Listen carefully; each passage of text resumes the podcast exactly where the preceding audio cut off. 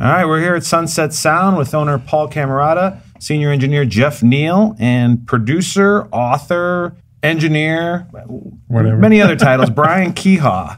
Yep. How you doing today, sir? Pretty good. Doing well. Excellent. Uh, is there any other attributes that we could describe your work and life and music? I feel a little overworked right now, so that sounds like enough work for the next year. I'm working on some books uh, in music. Uh, we're going to refresh our old recording the Beatles book that I put out in 2006. We had it out for 10 years, and we're going to rebuild it to be bigger and better eventually. So that's a good project. Great.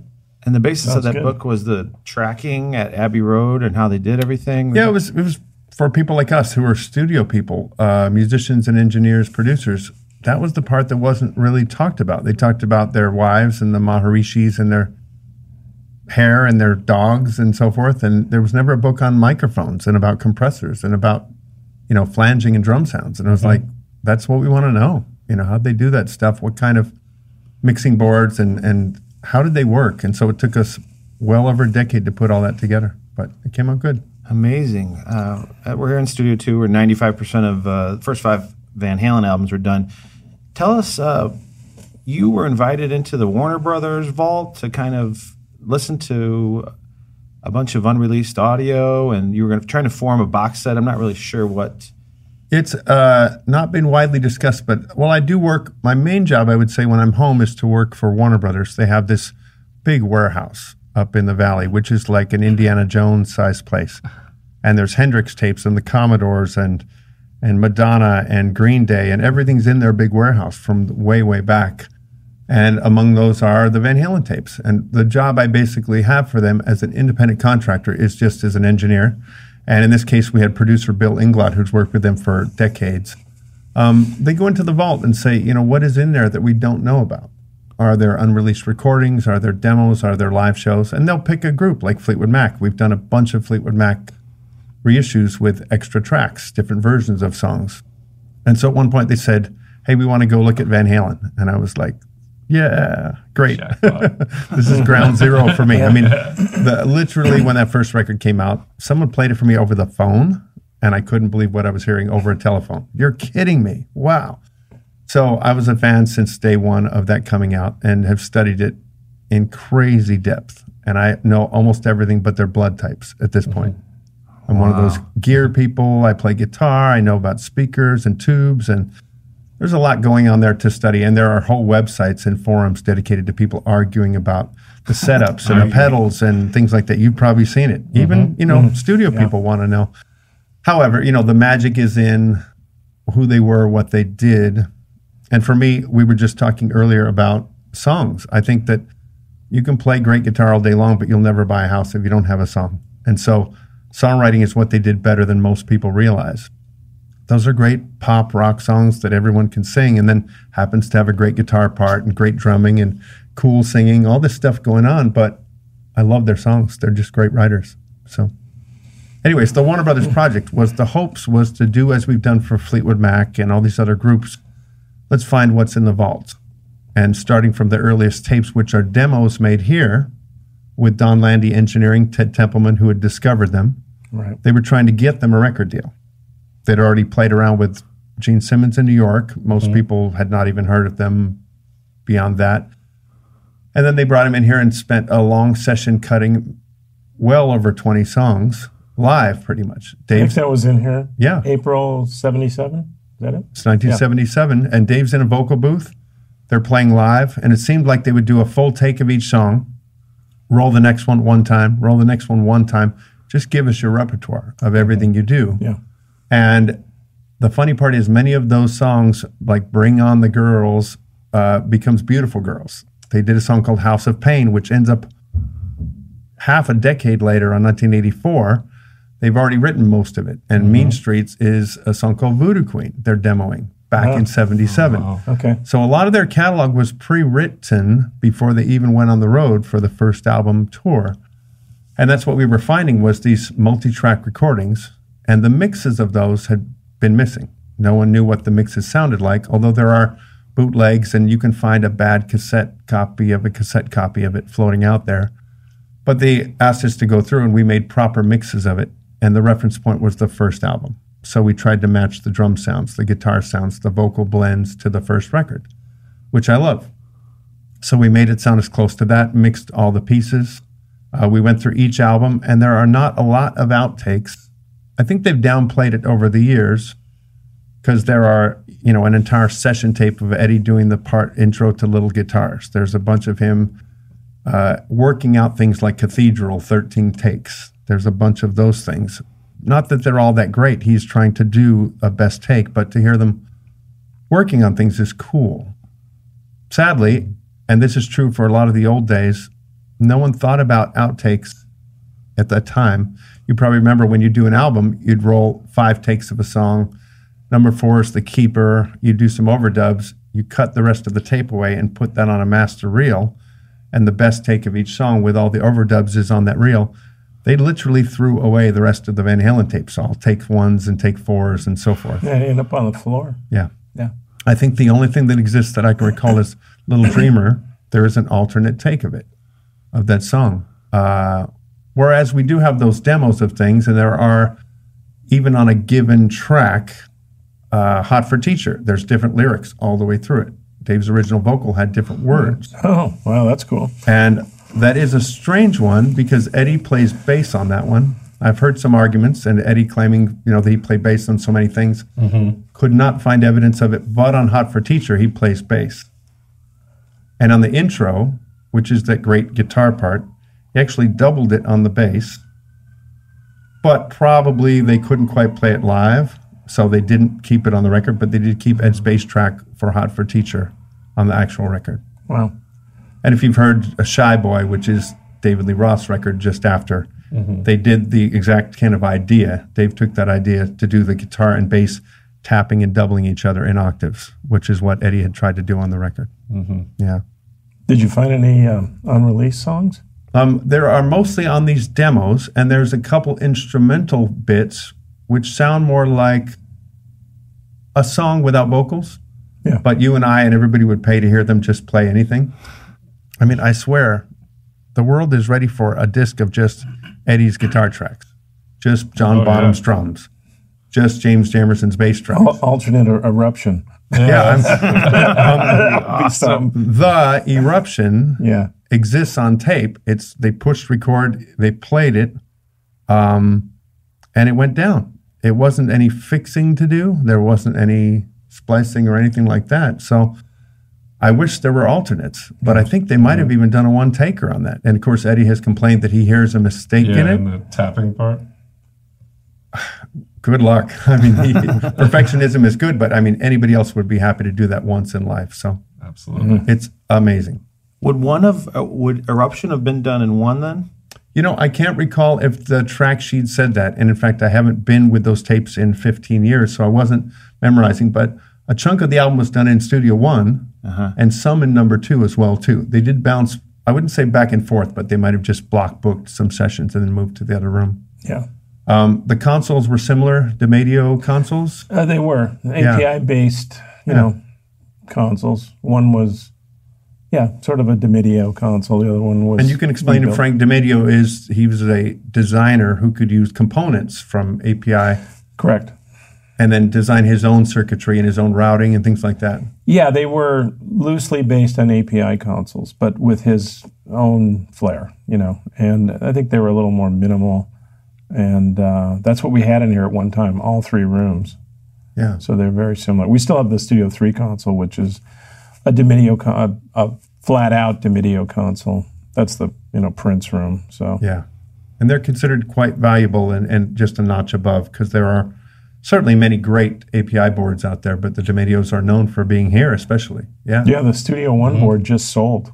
Ah, Oh yeah. The T Bone Burnett owned it, and Mm-hmm. um, it, it just sold. It sold in the first 20 minutes. and It was on auction. didn't the board from here go to 5150 for a while? No, One of the board boards? from here Hmm. went to Skip Saylor. Ah.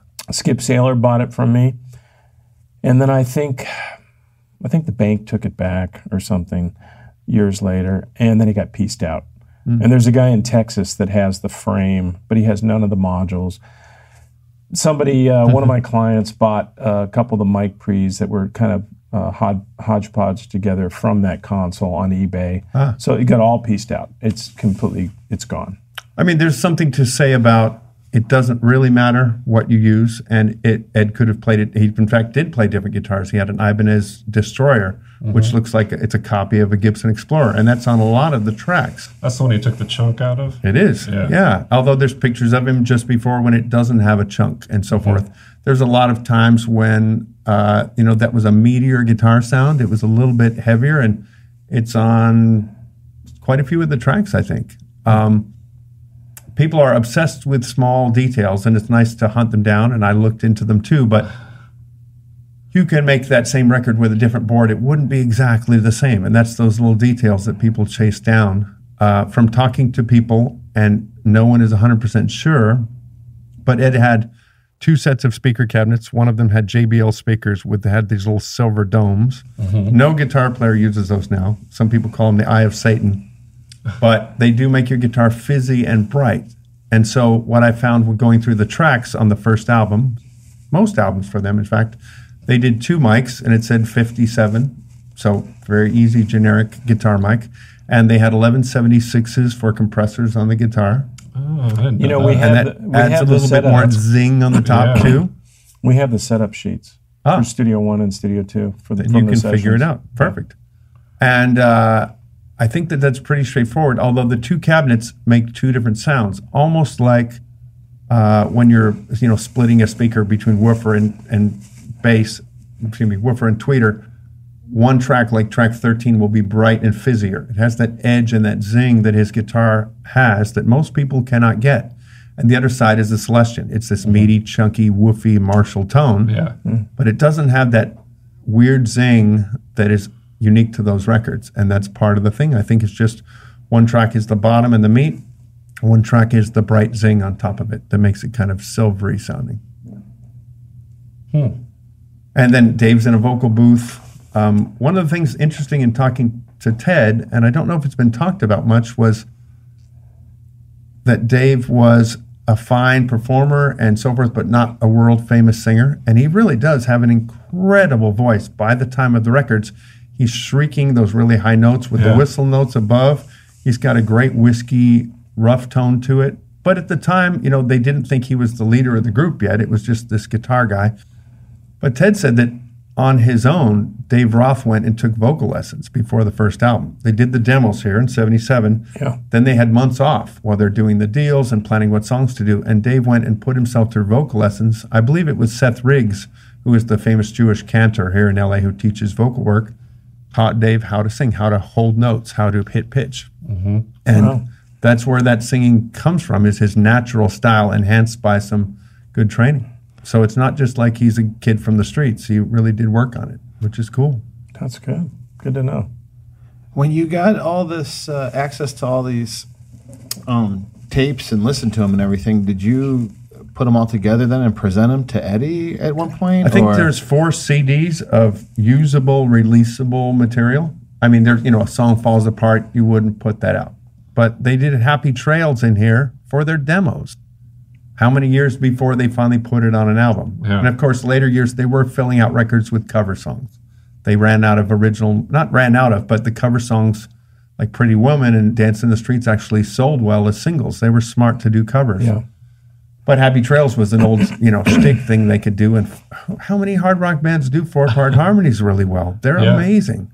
So they throw that in on their demos and have fun with it. So there's a lot of things. Like I said, four CDs were put together.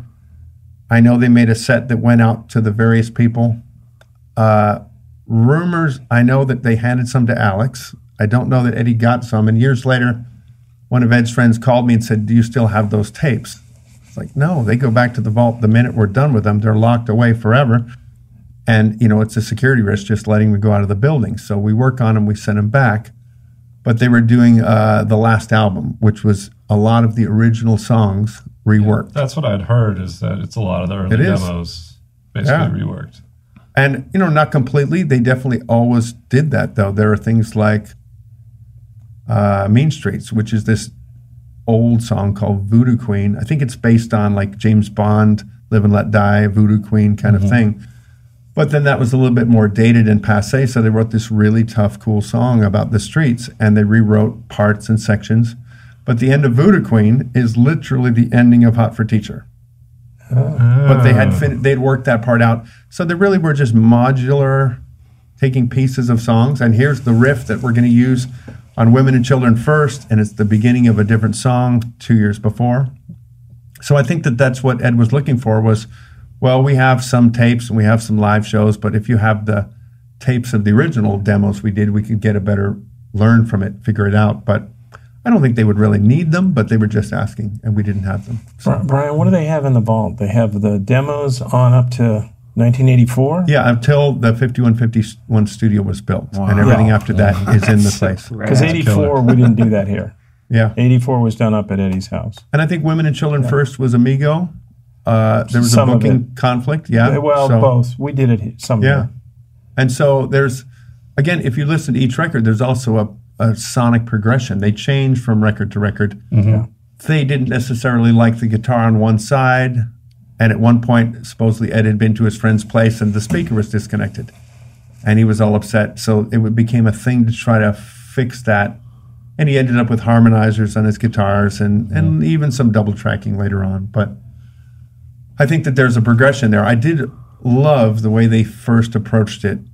If you think about, it's a great parallel to the Beatles. George Martin and and uh, Jeff Norman Smith decided to record them as a live group. Let's capture this band we saw in a club and make the Beatles record that. We might add a hand clap or we might add a tambourine to one chorus, but they're not going to do a bunch of weird Latin percussion and craziness.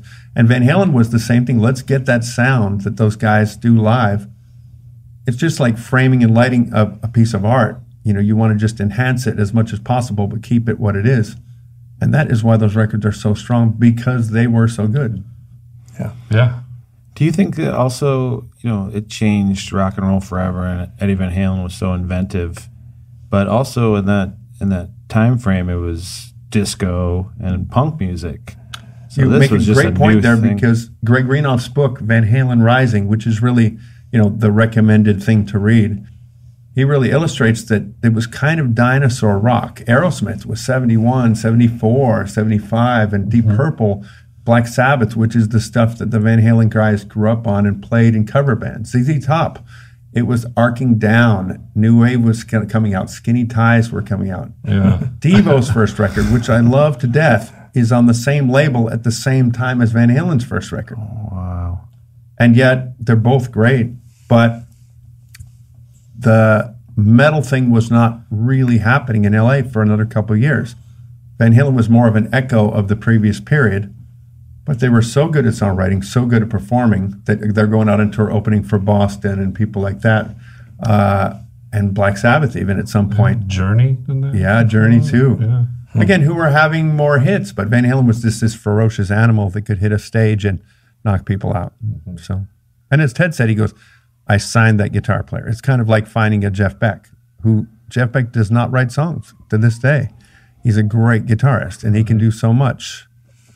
But thank God those guys could write songs together. That's why they bought houses. That's why they have nice cars and stuff too. yeah. There's a great parallel too, and it's discussed in the book that Greg wrote about Montrose, because that was another group that Ted Templeman signed and put out. Their first album is absolutely a classic. It has sold something like two million copies now, if not more. Sammy Hagar's first known group.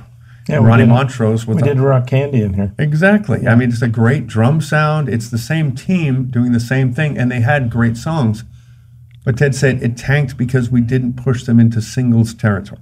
And although that's considered like a bad thing to tell a group, like I don't hear any singles, but Ted said I learned my lesson. Uh, Montrose didn't work, even though the band was perfect and the songs were great. He didn't lean towards a catchy enough thing, so he was pushing them towards "You Really Got Me."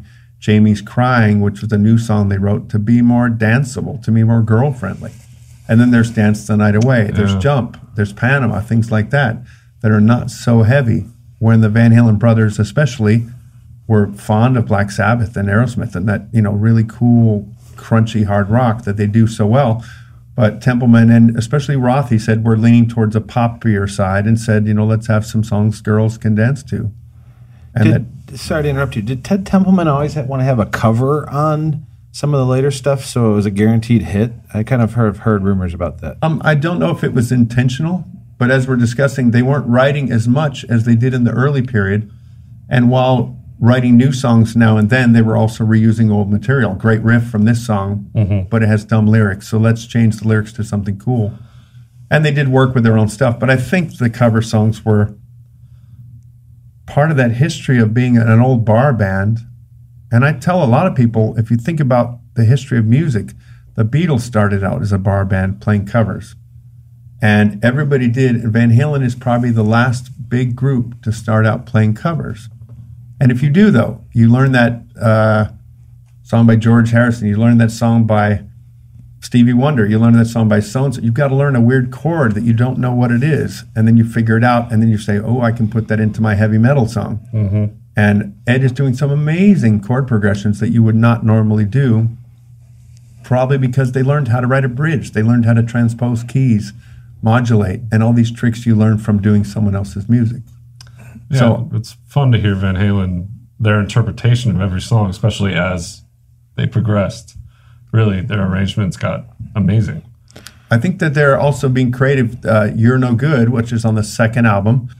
Linda Ronstadt had covered it, but it had had several covers already. It's a great song, but she was the known version, and they took it in a whole different, really dark direction.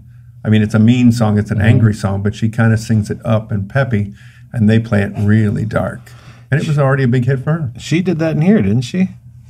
Ah, She uh, she did do some work here. I have to look and see if she did that song here. I wonder if they She might had have done that at Sound Factory. crossed in here somehow. I'm or- curious because if it is, that is literally the Linda Ronstadt track is my favorite recording of all time. Like Oh. it is. Listen to it. It's stunning how good they did that. Yeah. She had a great team of people working on her stuff too. So Incredible. Wow. So where does all this stuff stand now? That's uh, Well, I, At Warner as Brothers. we've all been hearing in the news, uh, Alex and Wolfie are going through the vault, and you, everybody's seen this video that popped up recently, although it's fairly old, of Ed walking through 5150, and there's a 12 foot high shelf full of Uh, tapes. yeah, I watched that video. And all my friends said, "Oh man, you've got to go. That's their thing. That's their studio. That's their tapes. That's their job to even go through and, and filter out what they want to release." And again, there could be cool stuff. A lot of people don't remember the wildlife, but Ed did an album, a soundtrack to a Sean Penn movie, and you know, lots of drum machines and jamming, and and he did some other stuff. Who knows what what went on at night up there for all those years? Yeah, So I'm also a fan that I wouldn't need it to be pop songs. I don't need it to be heavy. I would like to hear experimental things and I'd like to hear sound effects and noodling. You know, just the brothers jamming would be great to hear. So whatever they decide to put together from that could be incredible. And then still, when we did our project, which I just can't remember the year, but it was about 12 or 14 years ago, Bill Inglot was producing. We handed it in. At the time, Sammy was in the group. So it was bad timing to promote anything with Dave. Um, when Sammy was in, it was a big love fest, and Dave was out. And so it wasn't happening. And then when Dave got back in the group, no, we need a new album. And then we need a new live record. And it was not a time to promote the past and the old stuff. So I think down the road somewhere, it will be time. And it's the saddest thing that it is gone now because obviously it would be better if they could just do a tour, cut a new album, have fun, do whatever they wanted to do. But given that we have this great stuff in store, all the tapes of 5150 that people have seen, who knows what's on there? But I'll be willing to pay for it, whatever they can put out that's good. And then ideally, hopefully, some of the stuff in the Warner's Vault is worth releasing too. There's a lot going on there. I mean, it's not tons and tons, but there is absolutely top quality material, not just outtakes or rehash, but great stuff that shows how good they were. So. was Ted Templeman the last album he worked on Diver Down? Did he contribute on any other tracks later on? Um, I think that's fair to say, but it's not entirely true. For example, they even called him for some sequencing help. Like, we can't get this album to flow. So he was invited in, but at times they were working without him. And again, a parallel to the Beatles. During the White Album, George Martin wasn't there for a lot of it. And yet the White Album came out great, but scattered, not as focused as a Beatles record usually is. But it's great. And so with Ted, coming and going, also doing other projects. But at the time, they would sometimes consult with him, and sometimes they were happy just to work with Don as engineer and kind of self producing with Don guiding them as well. So they had a great relationship all the way through that connection. And I have to give 100% credit to Donn Landee, who is one of the most underrated engineers of all time. If you hear those Doobie Brothers records, uh, Oh, there's yeah. all kinds of great stuff he did. It sounds phenomenal. I Oh, never even thought so of him many. as underrated. I just meant that I, he's not seen in public very often. Yeah, he's not doing those mixed with the masters mm, things. he's not a name. And so people who are modern or people who are, are coming up now and learning about things may love the records, but they may not realize he's done some of them and so many. Going back to Captain Beefheart records and things Wow. like that that are phenomenal sounding the and really Little Feat records. were Little Feat amazing. Done here. Lowell George's solo record. He did Yeah, that. I absolutely. mean, he, Nicolette Larson. He did so many records. they're kind of the records where you can use them to show off your speaker system. Like Yeah, you put them on and crank them up. The Little Feat stuff, it sounds about as good as your sound system's ever going to sound. And I'll put that up against Pink Floyd or anything. The Little Feat stuff and some of the Doobies. When we were mixing Doobie Brothers outtakes at Capitol years ago, I put up taking it to the streets and I was just listening to the tracks to see if there was anything usable. And I put up the bass and it was a single channel, I think. I could not believe the sound. And I, I talked to the producer and I said, honestly, I, with all the gear I could hire and rent and buy, couldn't make that sound. All my friends with all their cool gear couldn't make that sound. That is a combination of the right player, the old acoustic bass amp or whatever, and Don perfectly capturing this bass sound. And in the record, it sounds nice. It wouldn't knock you down, but if I put that fader up and you heard it, you'd be like, oh my God, that's amazing. Was he a big influence for you when you started off in uh, recording school? And well, because I'm a huge Van Halen fan. so you immediately wanted to uh, find he's, out. He's always been like a, an influence and kind of a sonic reference for me.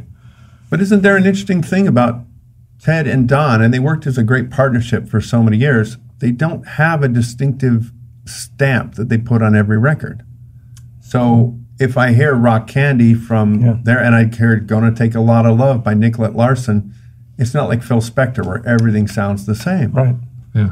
They have a flexibility which is very unique to say we don't have a sound. The sound is this band just enhanced as much as they can be, you know? incredible. Do you notice a big um, shift from the 5150 stuff to the Sunset Sound recordings? Personally, I prefer the sunset sound, and it's not necessarily just sonics, because you can get a better kick drum. I can get a better kick drum, but it's not about that. You know, it's about the capturing of the combination of things. I love the sound of the chamber going on here. And when you hear that on the records, it's not something you necessarily would do on a record now. You'd use a tighter reverb or something darker or something, but it adds a, a distinctive sound that is not going to be found somewhere else. Um, and as I said later on, Ed's doing like harmonizer guitars, and I understand that does make a fatter sound, but I want the non-smeared focus sound of just one guitar ripping out of that speaker Yeah. and hearing every little detail, which also leaves room for the bass and the drums to be heard. But the bigger you get guitars, as we all know, the less you're going to hear everything else. So, not to mention, I mean, I keep going on about Alex Van Halen to people, but if you listen to like uh, the second album, especially, Alex is just tearing it up, and he's a ferocious, Yeah. solid rock drummer Lighting up the sky and all that. incredibly.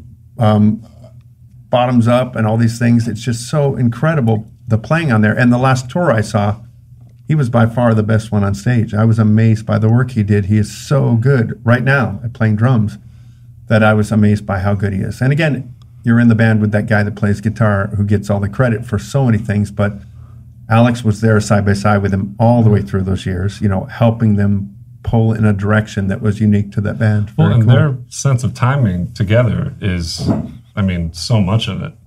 Him being able to sort of bend with Eddie's sense of rhythm is I mean, magic. it's one of those things I call a four-headed monster. You've got Led Zeppelin, you've got the Beatles, you've got Pink Floyd. There are these groups where everybody in the group is as important as the next one. And Michael Anthony, if he was not in that group, they would not be as great. I mean, absolutely rock solid bass, fun to play on stage, and that voice made Van Halen have that sound. It's absolutely critical too. So I think again they're they're all to be credited, the whole team of people. And I forgot to bring it today, but have you ever seen the first Van Halen record? It's a red vinyl 12 inch with a Looney Tunes label on it. I No. It's a promo that Warner Oh, Brothers made okay. for mm-hmm. radio stations. And it's got You Really Got Me and I think Running with the Devil on it and maybe Jamie's Crying. But it's an EP and it has Elmer Fudd and it says Looney Tunes. And on the other side is an old Van Halen logo they used to use before the first album. But it shows one thing that's special is that Warner's knew they had something special and they were spending crap loads of money to make it go. Now we think about Van Halen as being so great, therefore they were popular, which is mostly true. But I don't know that people know how much money Warner Brothers spent on them. I mean, in those days, it was all kinds of like, do this with the DJs, take the DJs out to dinner, buy them whatever they want, take them out for a vacation, mm-hmm. send them another thing, give them free tickets to this. They were pumping the hell out of Van Halen. And a huge amount of the budget went into that because they didn't spend so long in the studio. They Like were Fleet- quick. Yeah, Fleetwood Mac would be here, you know, in the Oh, studio yeah. for six months just doing drum sounds and, and drinking and thinking and making great records. But Van Halen was in and out. And therefore, without videos, you're just going to be on the road. And they were spending budget on promotion. So Warner Brothers really, really pushed hard to get them up there. The first video was a live video, right? Wasn't it? Run yeah, with the that's the stuff up filmed up north. And there's just a couple. I mean, that's the first time I'd ever been able to see them, and I'd never visually caught them before. I didn't see the club shows and so forth. So I think that was what there was. We did go looking in the vaults. You know, there's this show filmed, right? Where's the rest? Now, filming can be expensive. You're running five or six cameras, and the film itself costs a lot. And they were only going to run a song or two on Midnight Special or maybe Don Kirshner at the most. So they didn't have a reason to film a whole concert. And I don't know where the film is. It's possible it's just recently surfacing. But in the vaults, there were only a reel or two of tape. Literally, why wouldn't you record the whole show? Hmm. But those guys used to say up and down, they said, We don't need a live record. We are live in the studio. That's how we sound, which is fairly true. If you did a live record from the first or second or third or fourth Van Halen tour, kind of would sound like the record, but done live. So I wouldn't mind if it turned up. I just haven't found anything. um, what was I going to ask you? Um, had you ever met Eddie? No, never met.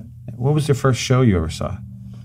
Uh, I saw them at the US Festival, uh, which was not the best day for them, although I loved it. And I was maybe 10 feet from the stage, and it was a 350,000 person crowd. And I was so obsessed with them, and I loved it. But it was, they were not on tour. They did really a long show. I think there were like three or four guitar solos, lots of breaks, lots of partying. and so it wasn't quite the show I would rather have seen the first or second tours with short songs that weren't medleyed together lots of bands do that when they get used to like we got to play the hit for half a minute and so forth like that. So then again there are some things like the Selland Arena uh, bootleg tape just turned up which somebody's cleaned up nicely and you can see them in the early days playing a different kind of show but they were always great. I mean even with Sammy and even with Dave coming back there are great Van Halen shows to see from any period. And again I'm a big fan of the drumming. I'm a big fan of any of those bass players you know? It's a great band to go watch and Dave, the entertainer. Well, that's kind of a, a joke that they tracked it all in two days and then mixed vocals for four more days with Dave. And it was the whole process on VH1 like two weeks then? Well- Tracking for six, mixing for a week? Yeah, it's pretty. I mean, quick by anyone's standards. Yeah. and and obviously they could have maybe done it quicker. There's a famous joke. I love Tony Iommi from Black Sabbath said we did our first album in six hours. Second one took even longer. but the reality is, people don't know that recording takes much more time. Even just to get a mix right, you might run it down uh, several hours in those days. Nowadays, it's at least one day for a mix for people because they're so anal about it. Yeah. But the great records, maybe a day a song, but generally not. I mean, and again, with the Van Halen stuff, the drum sound is virtually the same. They might change it for a slower song or add a little bit more chamber on something. But it wasn't like night and day recording. You're just doing each song up from the same basic Yeah, tracks. The first know, one's the hard one. I remember when they came in on a weekend in this room, and uh, the label was looking for a single, and they booked in like last minute on a Saturday, and did Pretty Woman, and they recorded it, overdubbed it, and mixed it by Sunday night. And I think the following week it was on the radio. It was that fast. Yeah. And again, a great cover done very well. In fact, I prefer it to the original, which is incredible. Yeah. But they knew a great song when they heard it. It has a great bridge, and it really does fit them and their vocal style. Plus, a big guitar riff, very mm-hmm. much like "Beat It," Yeah. almost the same kind of riff in there too. So, there's a lot going on. I do wish that my hope was that someday they'd get to their own white album, where they would do an album with maybe some piano playing on it, because Ed is a brilliant pianist. Van Halen three is a That's little out there. Yeah. I mean that's almost. That's, I- that's pretty adventurous. I think. I love the song "Women and Children First. It is literally my favorite Van Halen song because you could play it in the 1940s, you could play it now, you can play it on a piano at Disneyland and do it on a little stage. It's an incredible melody, and that's still kind of uh, bottleneck slide, swampy kind of jump and jive song, and it's just great writing. But yeah, they're Could this be magic? Uh, yeah, could this be magic? And and they do uh, the tribal stuff with tom toms there, so there's a little bit more experimentation. But I think with Ed and the soundtrack work, things like that, Alex with the electronic drums, it would have been interesting to see what they could do. yeah, totally. You've probably heard the story that they had talked to Patty Smyth at one point, No. and she was in the band Scandal. She has an amazing first solo record. It's one of my favorite records, and she's got a great voice. And they talked to her about maybe doing something after Dave was gone, like maybe we'll get a singer, maybe we'll get someone in who's just different. That would have been actually an interesting idea oh, to, wow. to walk away from the let's not do, let's not get another David Lee Roth guy with long hair and who can mm-hmm. sing and be a tribute band. Let's do something new and creative. And I was hoping that would work out. You never know where it would go, but interesting idea. Tricky, you know, mm-hmm. but it would have been interesting. Yeah.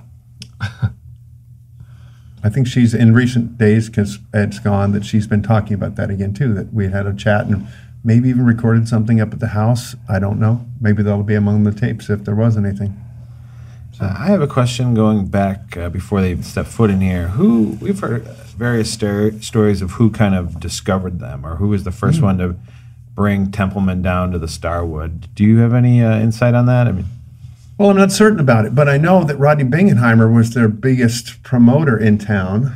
They actually, you know, they're strangely enough not even that popular in LA, I think. I mean, they had a following, but very much in the way of the punk rock days. There's bands like the Screamers that people don't talk about were hugely popular, lines around the block.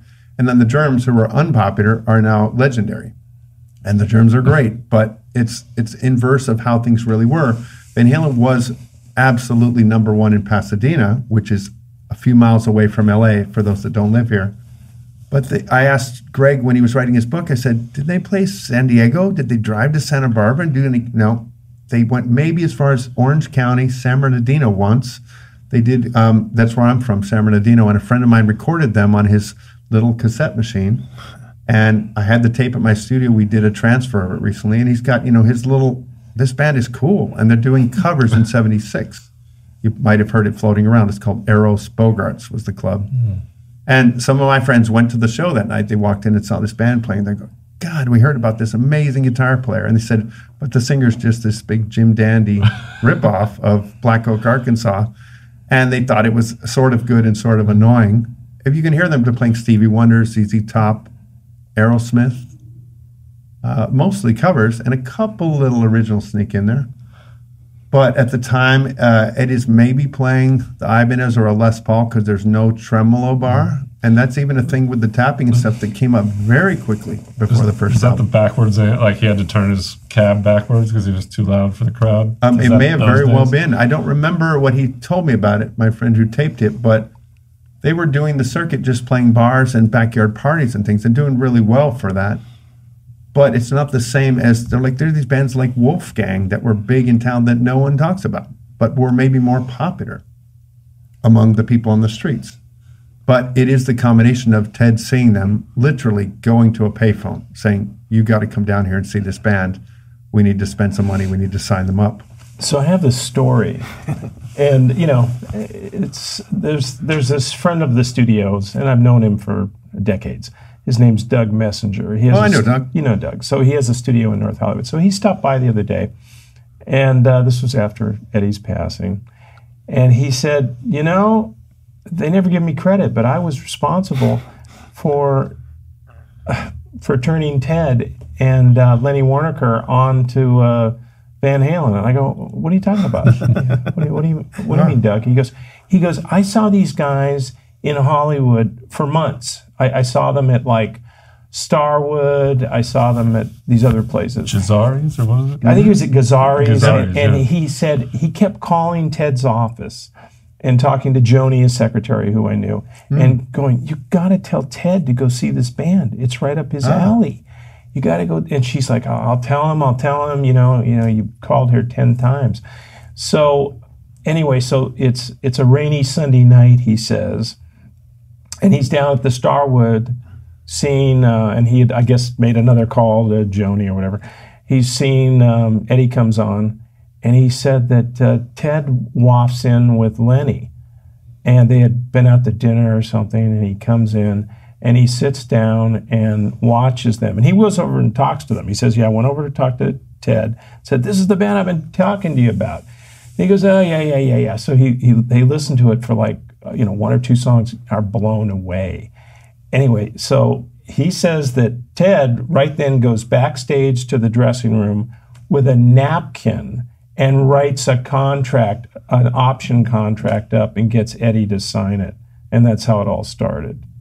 And again, an option is not a full contract, but just saying we have first rights of negotiating with you, first Yeah. Mm-hmm. rights to work with you on something, and that would be where they'd lead into those demos. Yeah. You know, So don't forget they'd already been, to they'd been to New York. They'd some uh, tried points to, on an album somewhere. they'd been to New York and tried to go with Gene Simmons, who was huge at the time, and Gene couldn't get them a record deal Right. with Gene Simmons producing and some of the same songs that got them signed to Warner's.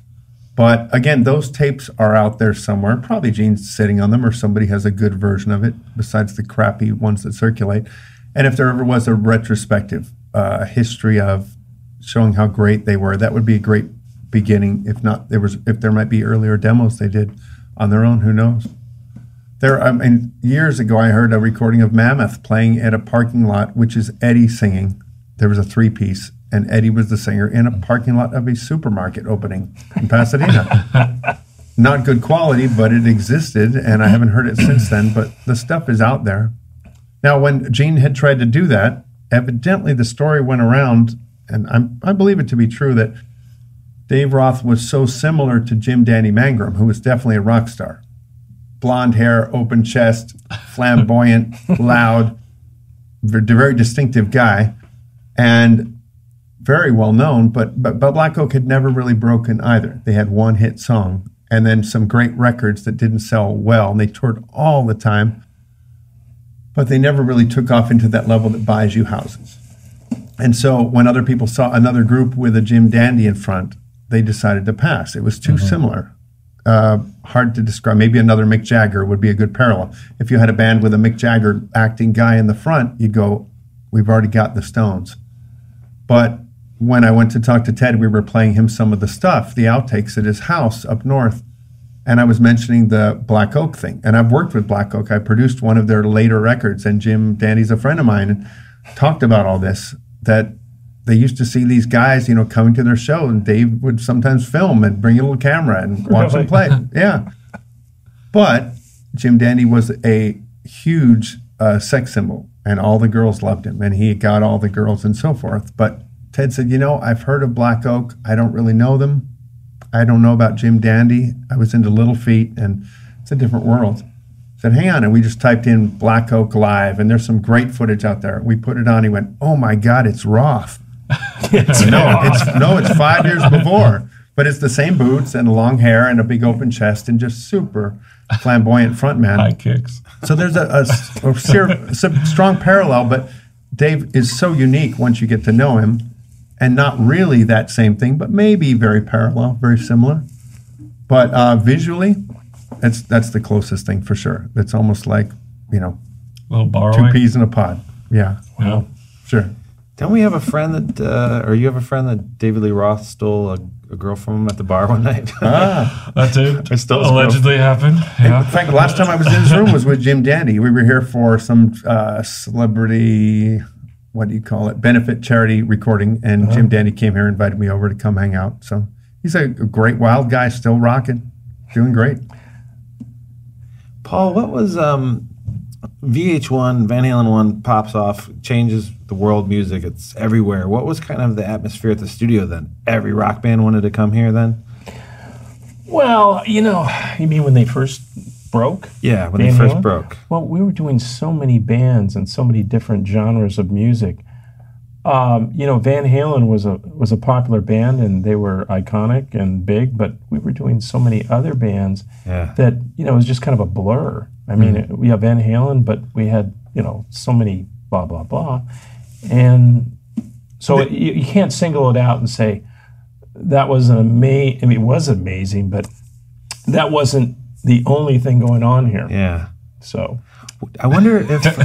oh, not at all. It was just Van Halen. We had a lot of other Yeah, But I mean, they didn't they didn't start huge. I mean, they're mm-hmm. opening for Journey, and they didn't have a smash hit on the first record. They had Right. some songs on the radio, but they're not a big hit. So it wasn't like the days of MTV were saturation. Mm-hmm. They were struggling to be known after the first two albums, third album, still trying to have a hit single. And you know, getting songs played on the but Warner's just still working them. Just the best bands have a long, slow career, like U2. You don't start off with a five million record because then you're going to be no. and that's when makes it. labels used to stand behind and you know a five contract you know for Mm-hmm. albums and they would nurture and build it now it's like if you don't have a hit the first record and it's like gone you know they just Yeah. don't put the energy behind them And you have to have a following before you even go to a label. They want to see that you have Yeah, you know, that's another thing. 500,000 streams before and it was a different world 2 million. Do you think.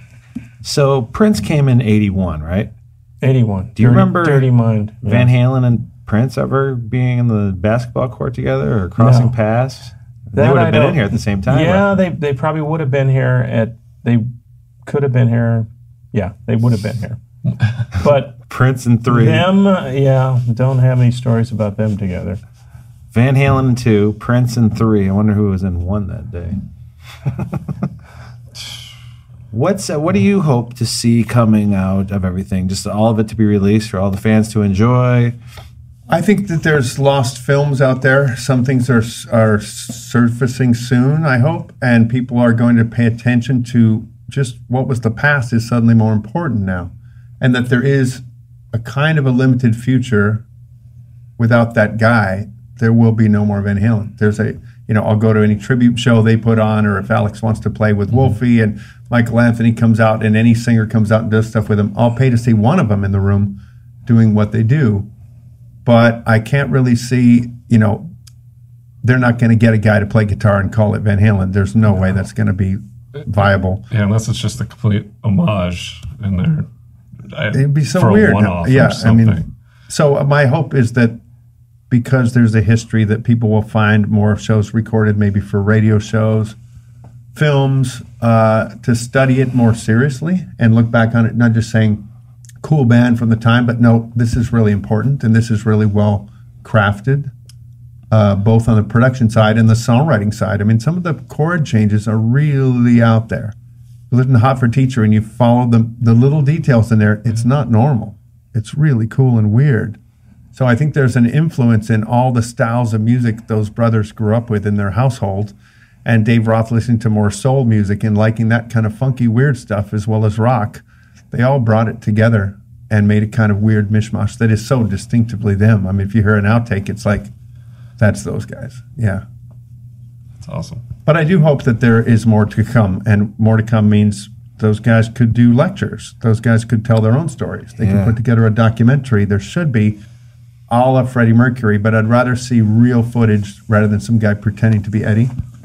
I'd rather see. Mm-hmm. I mean, it's hard to replace Hendrix and pretend to play Hendrix. So just Yeah. put the real footage out there, put some recordings out there, and have people talk. So I think what you're doing is is along the lines of what I love is firsthand accounts and people that have some kind of knowledge and experience in it.